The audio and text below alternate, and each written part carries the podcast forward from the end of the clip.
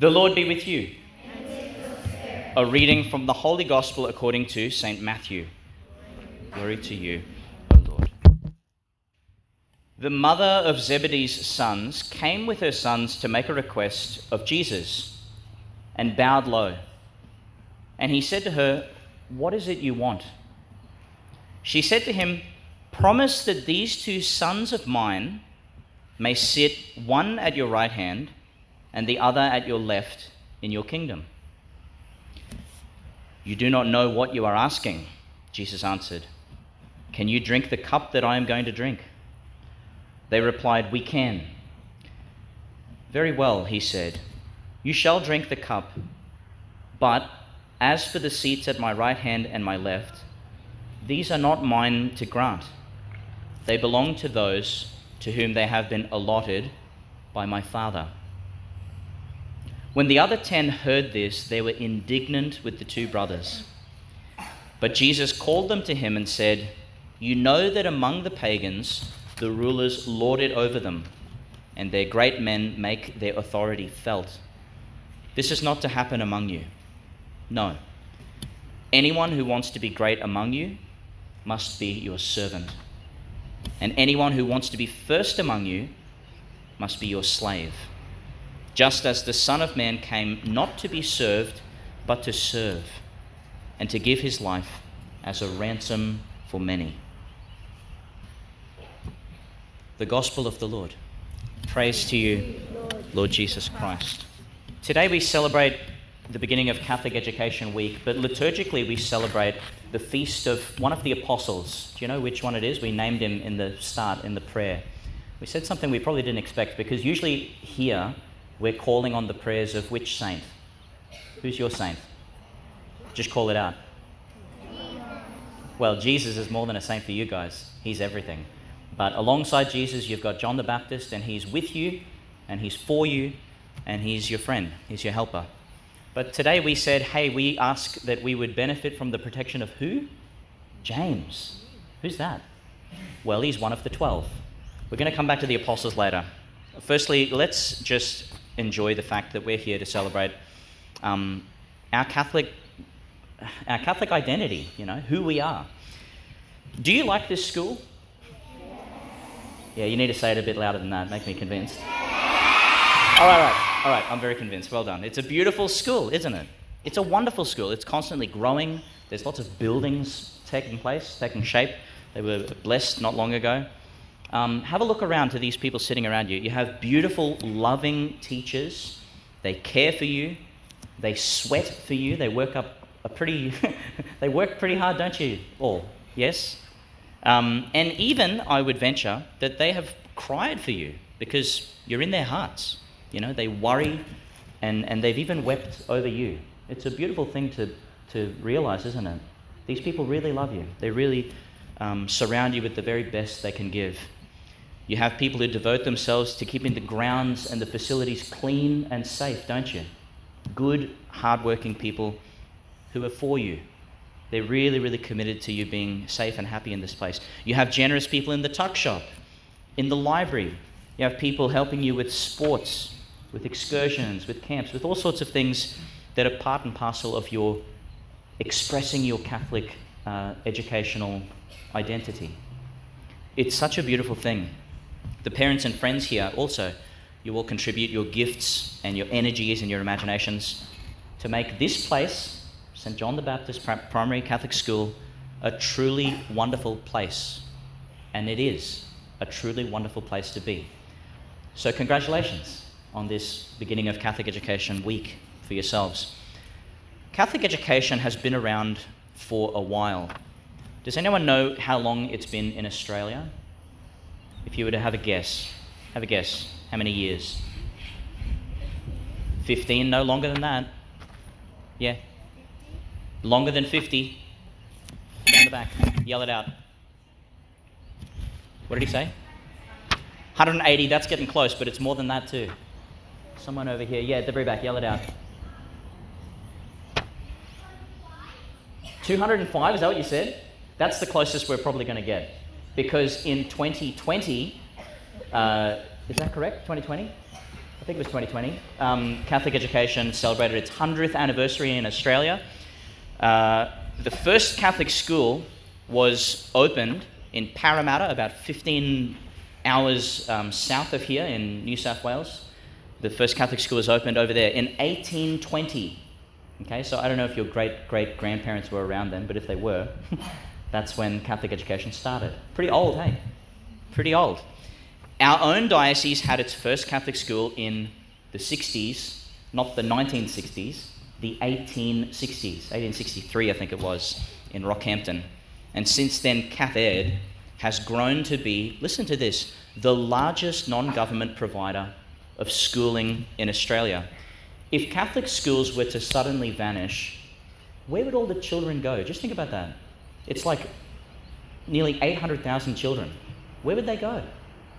They're studying in places like this in ways that you are familiar with every single day. So, Australia is counting on Catholic schools in no small way. It's a wonderful thing that not just you celebrate, but really the whole nation celebrates this, doesn't it? It's a good, good celebration. Okay, I'm going to read a little quote from the CathEd website. I, I was looking this morning, uh, and on the Catholic Education website, there's this beautiful thing. Listen to this. Interestingly, it relates in that first reading from Paul. Listen to this. The story of Catholic education in the Diocese of Rockhampton, that's our diocese, is one of courage, sacrifice, struggle, and vision. A story of commitment and, above all, of faith and trust in a provident God. That means in a God we know will provide for us, in a God we know will always be with us to keep us on the road. Scanning the archival records, we read in awe of how priests, religious, parents, and lay educators, like the people you see around you, all of them battled tirelessly in some of the most difficult conditions and often against all the odds to provide children, such as yourselves, of successive generations with an opportunity to acquire knowledge of the world. You learn all about all sorts of things, don't you? And to be always mindful of the call of who, do you think? The call of Jesus and the mission of the wider church. Now, that was written about CathEd a long time ago, but it still relates to us today, doesn't it? That's us. Tirelessly working, struggling even, because it's hard work, uh, and, and with a vision, and with hope, and with celebration. This is us. Today, throughout the diocese, there are 31 primary schools. I hope this hasn't changed since, the, since things have, because things are constantly building. But on the website it says there are 31 primary schools, eight colleges. You know what our college is? Chanel, yeah? Uh, and kindergartens and all sorts of stuff all across the diocese. They now provide the same education that you've come to know based on, based on the strong Catholic um, heritage that we boast. This is us. This is who we are. This is our big, big team that we're a part of. And we're celebrating today. And also, we're asking God's blessing. From, from prep all the way up to year 12, CathEd has been encouraging students to develop not only in the classroom with your maths and your English and history and all of that stuff, but also spiritually, because here you learn how to pray, don't you? Yes or no? Absolutely, you do. It's what we're doing right now. Spiritually, emotionally, your teachers care about how you're feeling, don't they? Yeah? Um, and physically, to become considerate and to become contributing members of our society. Can I also say, though, it doesn't say this explicitly on the website, but it's to make you holy. Uh, everything that you're doing, from your work to your play to your rest to the food you eat, to the friendships you make, to the way you thank your teachers and listen to them, to the way you look out for each other and cradle each other when you're struggling all of that is contributing really, very, very seriously to us becoming holy, to being recognized as the face of Jesus in the world. Listen again to this word that it said in that first reading. She opened by saying, We are only the earthenware jars that hold this treasure. In a sense, even though we're celebrating this beautiful school and, and everything that is connected with it, this big, beautiful thing that we love, it's an earthenware jar for a much, much more precious treasure. Just think about that for a second. We look around, we see all this beautiful stuff. It's an earthenware jar, which means it's kind of, it's not the most precious thing that we have. There's something more precious that it contains. Do you know what I think that is? Yeah? You, yeah, your hearts. That's good. Absolutely, yeah. I wasn't thinking that, but that's correct. Yeah. God, yeah. Anyone else? What did she say? Rise up. Rising up in our hearts with love of God. Okay, all that stuff. It's, um, it's the fact that we're not just any community, are we?